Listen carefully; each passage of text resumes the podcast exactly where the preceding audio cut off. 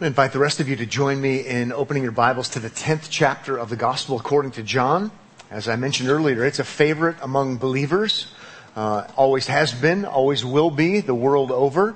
It's the chapter in the Bible that talks about Jesus being the good shepherd who lays his life down for the sheep. And we're going to begin looking at John chapter 10 this morning. I'm certainly thrilled that we're going to be able to do that. We're also going to celebrate the Lord's Supper as a great way of uh, wrapping up our time together in His Word. The one who gives Himself for us wants to be, uh, wants to remind us that we trust in Him, the one whose work is done. And so the bread and the wine symbolize His body and His blood being given for us. The shepherd who gives His life for the sheep. There are a couple of things, at least a couple of things you need to know before we jump into John chapter 10. And the first thing that's important before we read John 10, and oftentimes we don't do this, is to state the obvious, John chapter 9.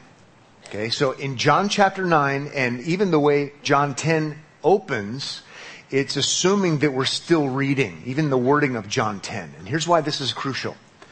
In John 9, Jesus has magnificently shown compassion and love and power towards someone who was suffering, right?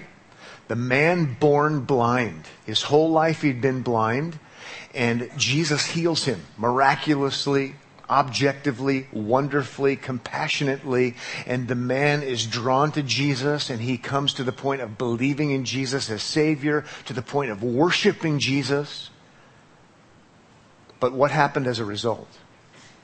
What happens as a result is the religious establishment, the religious leaders, the leaders of Israel, the Pharisees, they don't see Jesus for who he really is. They don't see him as the Messiah and join in worship. They don't commend the man for worshiping Jesus, which they should do. Instead, in John 9, they excommunicate him. Okay? They treat him harshly. He is kicked out. His life is going to be a mess. His social life, his economic life, his religious life. And then we read John chapter 10. Jesus is the good shepherd. Here's where I'm going. That is on purpose by way of contrast with the Jewish religious leaders who are supposed to be shepherds to the people of God. Okay, that, that's their role. That's they're, they're spiritual overseers. They're spiritual caretakers. They're supposed to feed the people. They're supposed to care for the people. And instead, what do they do? They abuse them. And they treat them harshly. They demean them. And so I think it's important that we remember that Jesus is going to say the things he says in chapter 10 because of a negative context. Okay? He's different. He's a different kind of shepherd than those shepherds. And so there's a second thing I want you to know before we jump in, and it's in the same light. And I, I promise you it's going to make John 10 um, richer or, or more understandable. And that would be these shepherds in John 9, these religious leaders, because that's what shepherds are supposed to be, or religious leaders are supposed to be shepherds, aren't the first abusive shepherds in the history of Israel. This, this, is a, this is a problem that's not a new problem. Okay? Let me put it this way. It's really hard to read John chapter 10, as commentators will tell you. It's really hard to read John chapter 10 without having your mind, if you know the Old Testament very well, having your mind automatically go to Ezekiel. Okay? So we're gonna automatically have our minds, even if our minds weren't naturally going there, go to Ezekiel 34. So uh, the, the big introduction to understand John 10 is John 9, but also Ezekiel 34. So if you would look at Ezekiel 34, we're going to look at that chapter, and I can all but promise you it'll help you appreciate what Jesus says in John chapter 10. So Ezekiel 34. Uh, if you don't know where Ezekiel is, it's toward the end of the Old Testament. I've found it for at least three of our young people this morning because I wanted to get them ready. Okay, so if you start finding those big books like Isaiah, uh, Jeremiah, Ezekiel, uh, book of Psalms is roughly in the middle. Okay, if you're new to the Bible, first two thirds is Old Testament, then you get to Matthew, trying to help you. Ezekiel. And we're close to actually, Jesus references Ezekiel in John 3. I think it's Ezekiel 36 where you've got to be born again. So this wouldn't be the first time that Ezekiel's relied upon. And we're going to read the whole chapter because it's so terrible. okay. Ezekiel's a ter- Ezekiel is, is a, 34 is a terrible chapter. But it also provides a wonderful opportunity for you and for me to see what God says about terrible shepherding. And really, He says, I am the shepherd. These are my sheep, and I am going to make sure they get taken care of. And oh, by the way, by way of preview, ultimately they're going to be taken care of by me, and I'm going to provide a wonderful shepherd named David. Oh, by the way, Jesus is the one who comes in the line of David. So, so there's, there's, do you want to use a big word? Still early. It's not 11 yet. Trajectory. Okay. It's moving toward this.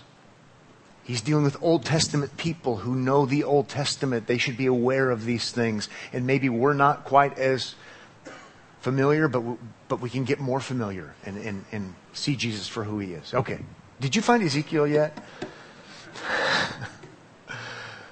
31 verses of terrible awesomeness. Okay. Verse 1 The word of the Lord came to me. Son of man, prophesy against the shepherds of Israel. Prophesy and say to them, even to the shepherds, Thus says the Lord God, Ah, shepherds of Israel, who have been feeding yourselves. Should not shepherds feed the sheep? You eat the fat, you clothe yourselves with the wool, you slaughter the fat ones, but you do not feed the sheep. Notice that, this is serious. Verse 4 The weak you have not strengthened, the sick you have not healed, the injured you have not bound up, the strayed you have not brought back, the lost you have not sought, and with force and harshness you have ruled them. So they were scattered because there was no shepherd and they became food for all the wild beasts. And now I love this. The Lord says, my sheep, my sheep were scattered. They wandered over all the mountains and on every hill, uh, every high hill. The sheep were scattered over all the face of the earth and none to search or seek for them. Therefore, you shepherds, Hear the word of the Lord. As I live, declares the Lord God, surely because my sheep have become a prey, and my sheep have become food for all the wild beasts since there is no shepherd because my shepherds have not searched for my sheep, but the shepherds have fed themselves and have not fed my sheep. Therefore, you shepherds, hear the word of the Lord. Thus says the Lord God, behold, I am against the shepherds and I will require my sheep at their hand and put a stop to their feeding the sheep. No longer shall the shepherds feed themselves. I will rescue my sheep Ah, I'm already getting excited about that. I will rescue my sheep. God is going to do this from their mouths, that they may not be food for them. For thus says the Lord God, how about this? Behold, I, I myself will search for my sheep and will seek them out. As a shepherd seeks out his flock when he is among his sheep that they have been scattered, so will I seek out my sheep and I will rescue them from all places where they have been scattered on a day of clouds and thick darkness. And I will bring them out from the peoples and gather them from the countries and will bring them into your own land. And I will, I will feed them on the mountains of Israel by the ravines and in all the inhabited places of the country. I will feed them with good pasture and on the mountain heights of Israel shall be their gazing land. There they shall lie down in good grazing land. And on rich pasture they shall feed on the mountains of Israel. I myself will be the shepherd of my sheep.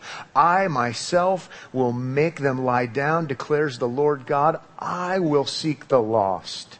And I will bring back the strayed, and I will bind up the injured, and I will strengthen the weak, and the fat and the strong I will destroy. I will feed them in justice as for you, my flock, thus says the Lord God, behold, I judge between sheep and sheep, between rams and male goats. It is not enough for you to feed on the good pasture. that you must tread down with your feet the rest of your pasture, and to drink of clear water, that you must muddy the rest of the water with your feet? And must my sheep eat what you have trodden with your feet and drink what you have muddied with your feet? Implied answer is no. Verse 20, therefore, thus says the Lord God to them, Behold, I myself will judge between the fat sheep and the lean sheep, because you push with side and shoulder and thrust at all the weak with your horns, till you have scattered them abroad. I will rescue my flock. They shall no longer be prey, and I will judge between sheep and sheep, and I will set up over them one shepherd, my servant David and he shall feed them. He shall feed them and be their shepherd. 24, worth highlighting. And I, the Lord, will be their God, and my servant, servanthood theme, suffering servant, think, my servant David shall be prince among them. I am the Lord. I have spoken. I will make with them a covenant of peace.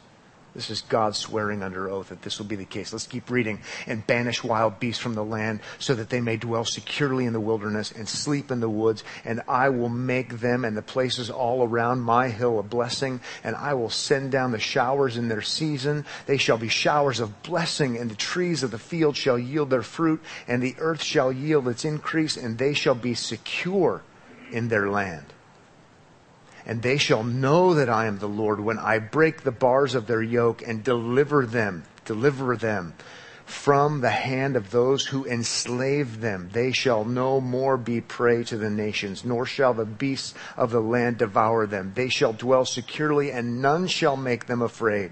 And I will provide for them renowned plantations, so that they shall no more be consumed with hunger in the land, and no longer suffer the reproach of the nations. And they shall know that I am the Lord their God with them, and that they, the house of Israel, are my people, declares the Lord and you are my sheep, human sheep of my pasture, and I am your God, declares the Lord.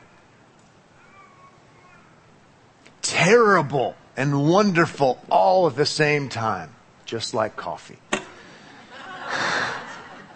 Sorry, I was talking to kids about that this morning too. You see it, it's terrible, and you think this is just, this is terrible. This is the anger of the Lord. What a terrible chapter. And if you're the one abused and you're the one who needs delivering and you're the one who needs to be provided for and to be blessed and to be rescued, read saved, you say, yes, he is going to do it. he is going to do it and he covenants to do it. It's going to happen no matter what this is going to happen. And it's so interesting to read Ezekiel 34 side by side with John 9 and 10. You'd have to be pretty smart to not see the connection. It's amazing. It's amazing. The greater David, the ultimate David, is on the scene. He has shown up. He is on earth everything is pointing to him as the deliverer, the shepherd of the sheep. And he will be victorious. We're not going to get to it today, but he lays his life down and he raises it up. He is victorious and he is victorious for everyone who is trusting in him. It does not get much better than that. This morning we'll look at the first five verses. Okay? first five verses of John chapter 10. If you're taking notes and you'd like to have an outline, I'm following an outline of 10 impressive realities about Jesus, the one who is the good shepherd. 10 impressive realities about Jesus, the one who is the great shepherd. If the outline is just getting in the way, I apologize. If it's helpful, you can thank me later. We're going to look at the first five verses. We're just getting started. There's so much to see. Let's go ahead and begin. Number one, Jesus exposes phony shepherds. Jesus exposes phony shepherds. Verse 1 says, Truly, truly, I say to you. Jesus has a habit of saying that in John's gospel account because of what he's just been saying. It's a connector. Yes, it's saying this is serious, this is sober, but he's carrying over what he was saying and what was happening in chapter 9. Truly, truly, I say to you, he who does not enter the sheepfold, or the sheep pen, some of your translations might say, by the door, but climbs in by another way, that man is a thief and a robber. Jesus is pointing the finger, isn't he? We've just seen evidences of abusive shepherds. Okay? And he's pointing the finger at them, no doubt. They are thieves and robbers. They're phonies. They're fakes. They're not legitimate. And Jesus is using this figure of speech, this story, this analogy, whichever one you'd like to call it, of a sheep pen. And there's the door. The door of the sheep pen is the legitimate way to come in and come out. That's what you do. And he's calling the Pharisees and religious leaders illegitimate shepherds. They don't come in the legitimate way. Instead, they sneak in the back way like thieves do. Okay? That's what's happening here. They're unsanctioned. I think that's it's important because Jesus says it, but but let's observe he's he's name calling here, but remember Jesus is not talking to atheists or about atheists. He's not talking to or about polytheists. Okay? He's talking to people who say they believe the Bible. He's talking to people who have lots of the Bible memorized. They're claiming to be the ordained, the sanctioned shepherds of Israel, the caretakers of the people of God. And Jesus is calling those kinds of people thieves and robbers. And that's important for us because sometimes we're naive and we think anyone who knows Bible verses, anyone who knows anything about this God uh, and says the right thing, that, that, they're to be trusted. And Jesus is saying they're illegitimate, they're imposters, they're fakers, they're phonies. So it at least helps us, it helps the original readers of this and the original hearers to know there's more to it. It's great to not be an atheist. Don't get me wrong. But a mere profession of being knowing the one true God it is. It's not enough. This is super helpful in our Bibles because otherwise we might just be prone to believe everybody who says something right. And these guys would have said a lot of right things. The problem is they're not acknowledging Jesus, who's objectively shown himself to be the one they were saying they were waiting for. so let's know that this good shepherd is one who calls out the fakers. It's part of being good, being a good shepherd. I like it that I'm trusting in this Jesus as my good shepherd, and he's willing to warn me. He's willing to warn you and expose those who aren't the real thing. It's a good shepherd. Well, let, us move beyond him exposing those who are illegitimate shepherds. Let's go to number two.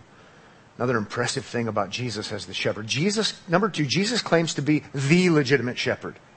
He claims to be the legitimate shepherd. No surprise to us who've been reading through John, but how about verse 2? Look there if you would. But he who enters by the door, that's the legitimate way to enter into a sheep pen, who enters by the door is the shepherd of the sheep. Legitimacy, right? That's what he's calling for. And he is going to be that one. Now, just as a as an aside and as a helpful note, when it comes to parables, when it comes to metaphors, when it comes to analogies, when it comes to these kinds of things that Jesus uses, one thing that every Bible interpretation book that's worth its salt says is that these things are not meant to be seen. Every single detail is not meant to correspond to something. It takes a little bit of care and a little bit of looking. Um, to, to, use the fancy phrase, I don't even know what this means. Um, the, typically, what authors say is these these metaphors are not meant to walk on all fours. Uh, but the idea is what I was just explaining. there to make a, a, a, single point, a few points, but to look at everything and have it all, each detail correspond to something else is, is not the intent. Jesus talks about he enters through the door because that's what legitimate shepherds do. Well, later he's going to call himself the door. Okay? And it could become confusing. Let's just have this be a simple analogy of making a simple point. If you're a legitimate shepherd, you go into the sheep pen through the door. And however he's gotten there, he said, those guys that we've just been hearing about and learning about aren't legitimate. They're thieves and imposters and fakers. I'm legitimate. I've come the right way with the blessing of God, speaking from heaven. I've been doing the objective works the Messiah should do. I, I, I'm, I'm on target. I'm legitimate. That's the main big idea to, to, to grasp.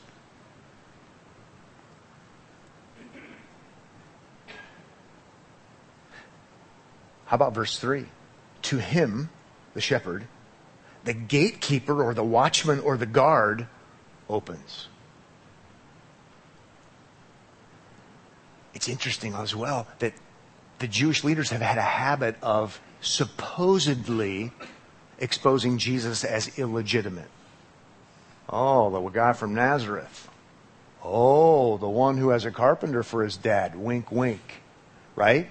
They bring this up every now and then, trying to expose his illegitimacy, supposedly. And here Jesus is calling the shepherds of Israel illegitimate. I came legitimately. I came through all the right structures. I came through the door. Not that it matters a whole lot, but the, the, idea is, and if you read background material, would be um, perhaps even because there's different folds, different uh, sheep. Uh, this could even be more of a communal kind of um, stable's not the right word. Place where you keep sheep. That sounds fancy. It sounds like I've spent a lot of time on a farm. It's a place where you keep sheep, where you could actually come together as families and you could have different pens. You could have uh, them in the same pen, and you're going to hire someone to be the guard. Okay? And who gets in to get out the sheep? Only the one who's truly the shepherd. Okay? And that guard, if it's a good guard, is not going to let just anybody in. And Jesus is saying, I didn't try to sneak in the back and avoid the guard. I've come right to the door, right to the legitimate entrance. Jesus is the true shepherd.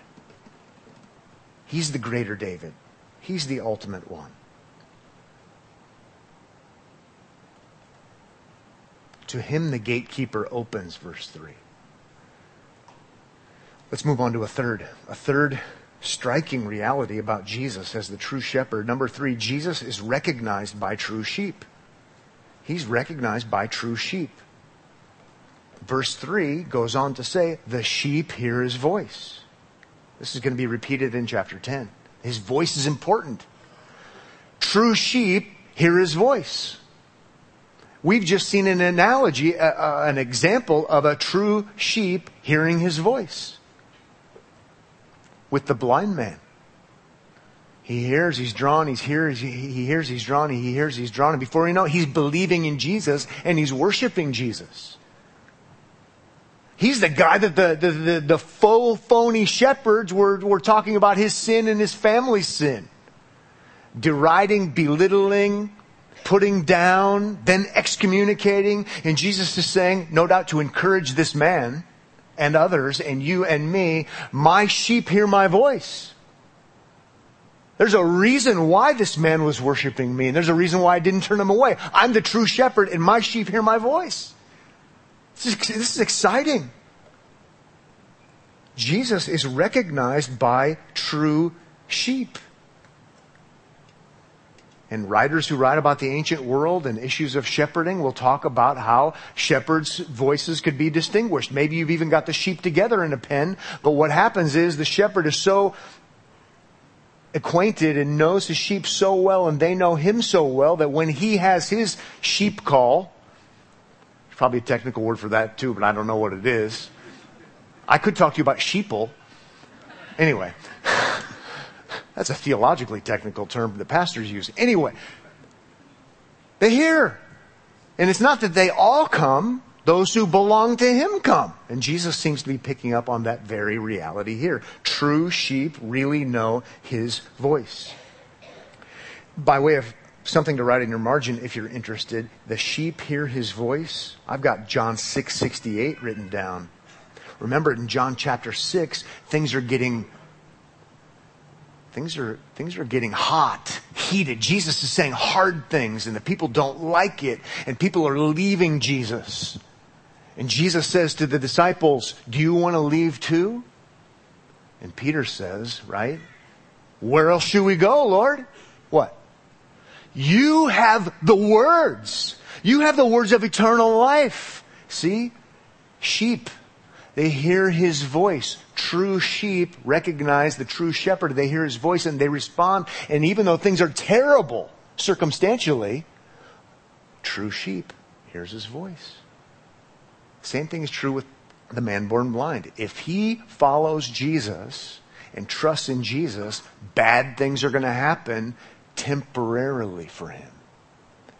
But he's drawn because sheep who truly belong to the shepherd respond to him positively. Jesus is recognized by true sheep. Think about this for us in the here and now. It's hard to follow Jesus because of Christian morality. It's hard to follow Jesus because sometimes there's persecution. It's hard to follow Jesus because of conflict that it creates sometimes in the closest relationships. And some of you know this well, and you're like, but I just can't stop following Jesus. I, I, I, I have to. I love him. I, I, I, I believe what he says is true. I, I just, I just can't stop. True sheep hear his voice. It's unstoppable. This, by the way, is why we preach His Word, right? As, as Charles Spurgeon said, because we're not trying to amuse the goats. We're trying to feed the sheep, right? Even the hard words, and you say, man, those are hard words, and I, they didn't go down very well. That's a big pill to swallow. But you know what? He has the words of eternal life, so where else, where else can I go? Makes it exciting. It makes it encouraging too if you're that kind of person it's a good sign. It's a sign of a new nature. Desire. Oh, yeah, that's, that's right. Doesn't mean I don't have questions. Doesn't mean I don't have conflicts. But it's, this is true. This is right. John 6 68. How about number four? Another striking reality about the, the true shepherd, Jesus. Number four, Jesus calls his own sheep by name. Also in verse 3. Jesus calls his own sheep by name. The sheep hear his voice, and he calls his own sheep by name.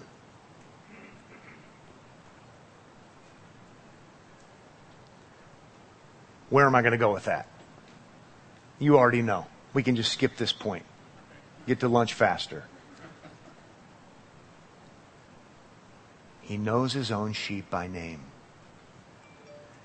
Personal right?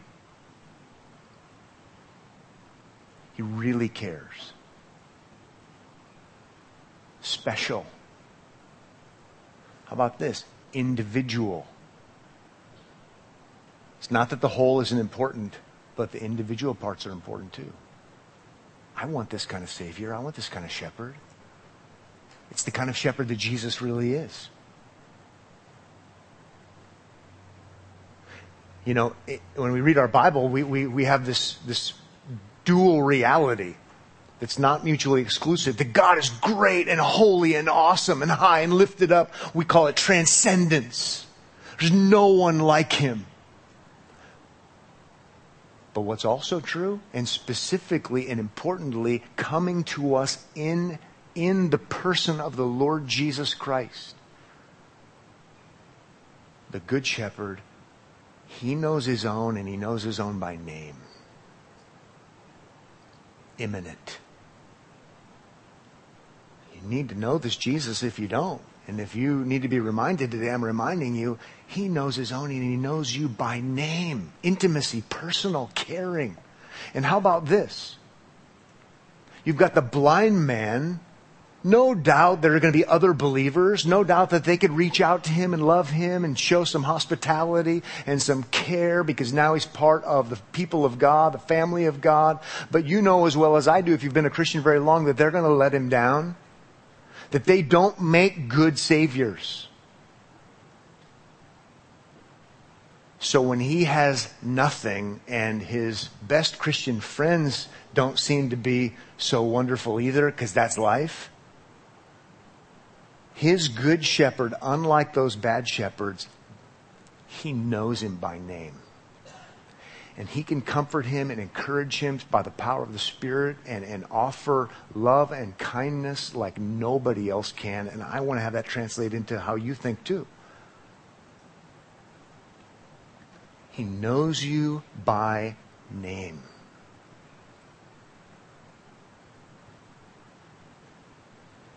Think how that would have been for an excommunicated new Christian.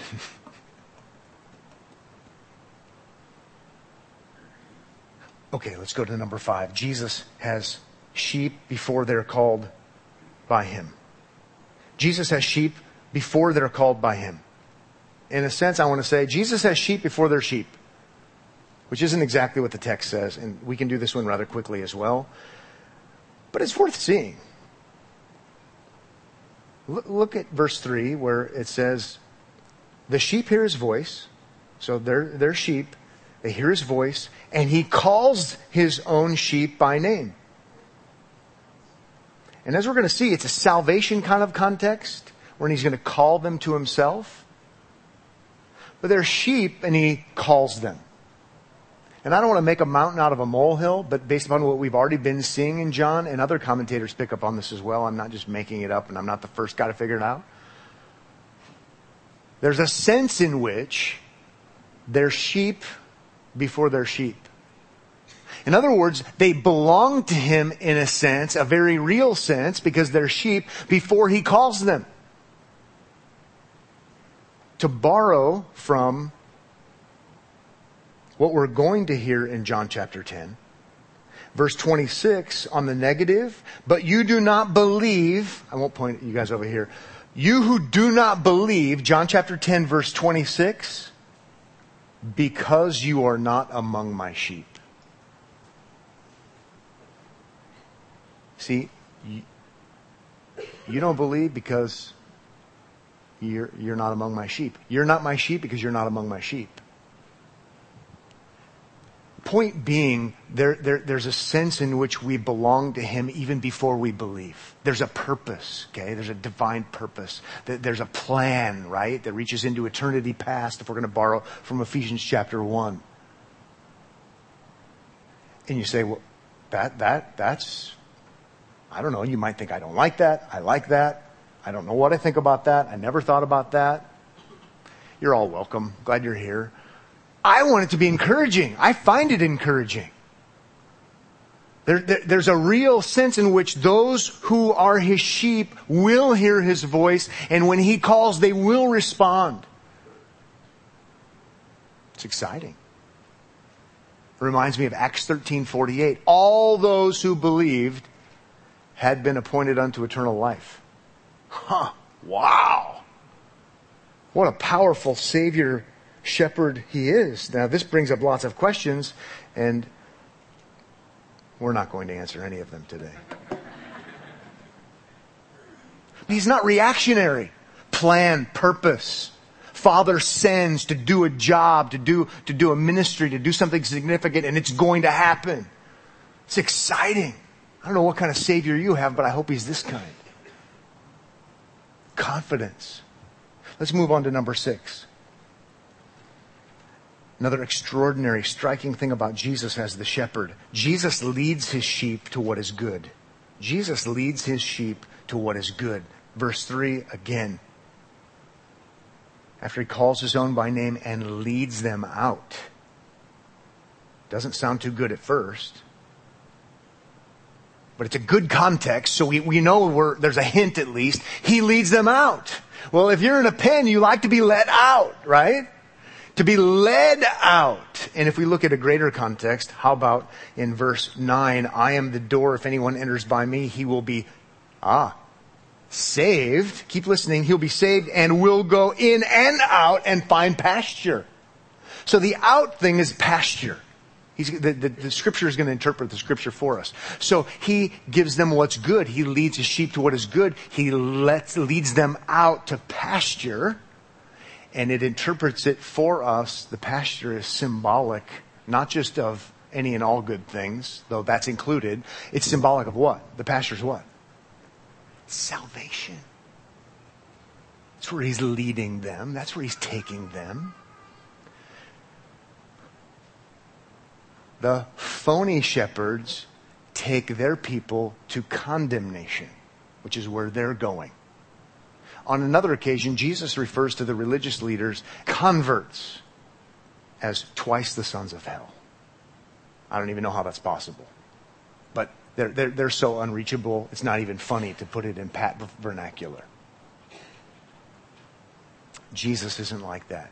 Jesus leads his sheep only in what's good. In particular, he leads them into salvation. He's the greatest. I mean, all, all I can do is just keep saying to you, trust Jesus. And if you're trusting in Jesus, He's worthy of your trust. And by the way, He's been showing Himself to be qualified as the one coming to the legitimate door all along.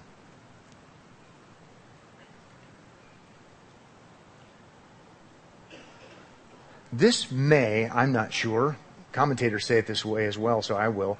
This may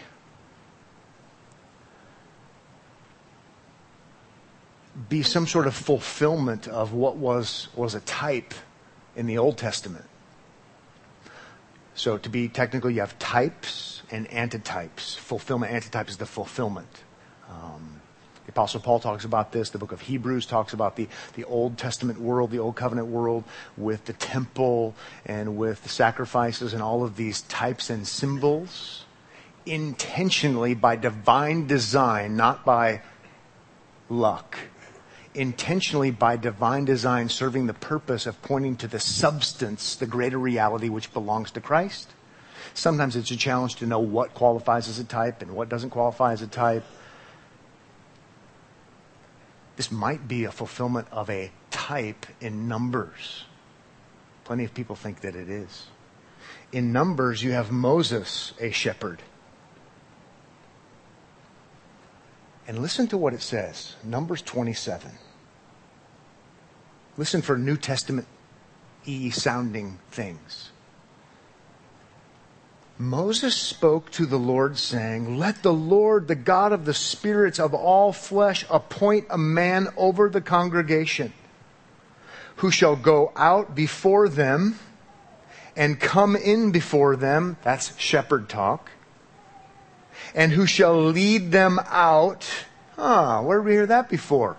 And shall lead them out, shepherd talk, and bring them in, shepherd talk, just like we're hearing in John chapter 10, that the congregation of the Lord may not be as sheep that have no shepherd.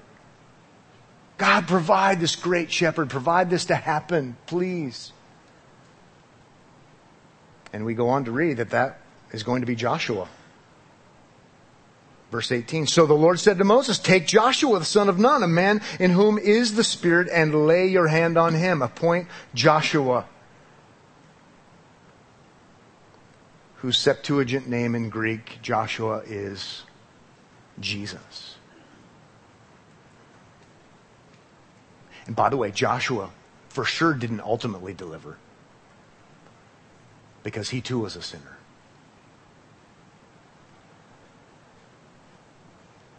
Consider that in light of the Pharisees' boastings. Just in chapter 9, you might not remember, just in chapter 9, they said this. They reviled Jesus and they said, you are, or, or the, the blind man, excuse me, about Jesus. You are his disciple, Jesus' disciple, but we are disciples of Moses. Well, it's good to be a disciple of Moses. They're liars, they're not. The expectation ultimately goes beyond Moses. It ultimately goes beyond Joshua to the ultimate Yeshua, to Jesus himself. What point was I trying to make with that on my outline? I don't know. Jesus leads his sheep in what is good. Life. Number seven. Whoever invented clocks is a blessed saint. Um, yeah, we can do this. We can do it super fast. Jesus cares for all his sheep. He cares for all his sheep. Okay? When, verse 4, when he has brought out all his own, let's just interpret it now, none will be lost. When he has brought out all his own, he goes before them and the sheep follow him and they know his voice. John 6:39 Jesus says, "I will lose nothing." So be encouraged. None of his sheep are ever lost. So there's assurance in the true shepherd. Number eight, another striking reality about Jesus. Jesus leads all of his sheep. We see this in verse 4 with the all emphasis. He brought out all his own. We just saw that. He goes before them. He goes before all of them. So he leads all of them. He's going to protect all of them. He's going to be there for all of them, not just the, the big wigs or the leaders or the ones who sit in special chairs kind of thing like it used to be. It's, it's all inclusive. He leads all of them. Notice he's in the front. Sometimes people make a big deal out of that. He's not like the shepherd who drives them from the back. He leads in the front. Number nine, Jesus is followed by all of his sheep. That's striking. He's followed by all of his sheep. So we have the all word in verse 4, so it's inclusive. He goes before them, so he's leading, but notice who follows. And the sheep, that would be all of the sheep in our context, follow him for they know his voice. Something similar to what we saw earlier. Real sheep, all of them follow Jesus. Sheep aren't perfect. Sheep need care. Sheep need help. Sheep need nurturing. Sheep need discipline. Sheep need all of these things. So we're not putting the emphasis on the sheep, we're putting it on the shepherd, but all of his sheep do follow him. And that has real life implications and just even how you think. Number 10, finally, Jesus is not confused with others by his sheep. Jesus is not confused with others by his sheep. Really, this point should be Jesus' sheep don't confuse him with others, but then it wouldn't have followed the flow of the outline. Okay? I want to start with Jesus. In other words, Jesus I'll say it again, is not confused, so we don't confuse Jesus with others by his sheep. This means discernment. How about verse 5? And we'll end on this. A stranger they will not follow. He was talking about all of the sheep. A stranger they will not follow. They're not confused about fake shepherds and true shepherds. They will not follow, but they will flee from him, for they do not know the voice of strangers.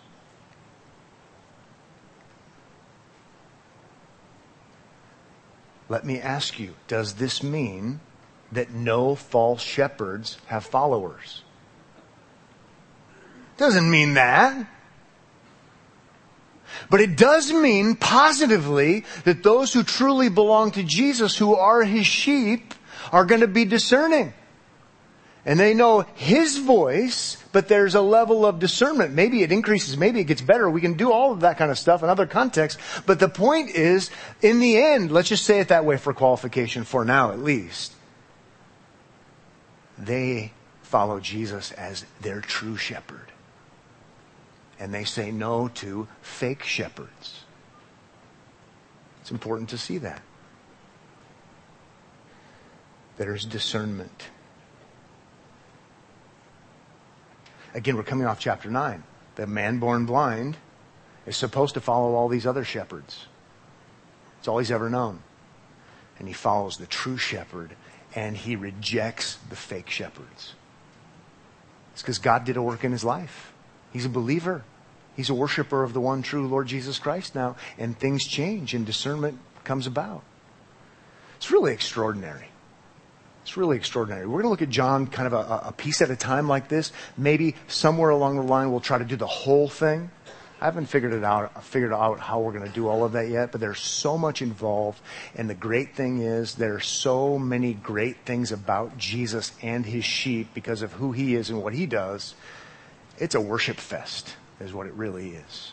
What we're going to go on to hear about Jesus is he lays his life down for the sheep. And as I mentioned earlier, he raises his life up again for the sheep. That's why we call him our Savior. That's why we have eternal life. That's why we are going to, after I pray, celebrate the Lord's Supper in remembrance of him. The laying his life down, raising up his life again for his sheep shepherd. That's why we point to him and not to ourselves. Okay? So pray with me if you would. Father, thank you for this morning and thank you for the Lord Jesus Christ, the one who came and spoke so clearly, though controversially at times. Thank you that we don't have to look to ourselves and we don't have to look to others ultimately, but we can look beyond to the historic Jesus the one who came here and lived and died and rose again and who is now ascended and who is now at your right hand claiming us as his own. We're thankful that he didn't leave us here as orphans, even though temporarily he gave us his spirit that it might indwell, that he might indwell us and lead us and guide us. Thank you that he gave us his word, he gave us his church, and he gave us the supper that we might be reminded of his greatness, that we might worship him and, and find our confidence in him. As we eat and as we drink, may our, our hearts be stirred uh, in affection for Jesus, the one who knows us, and because of your grace, the one that we can know, not just intellectually, but relationally. In his name we pray. Amen.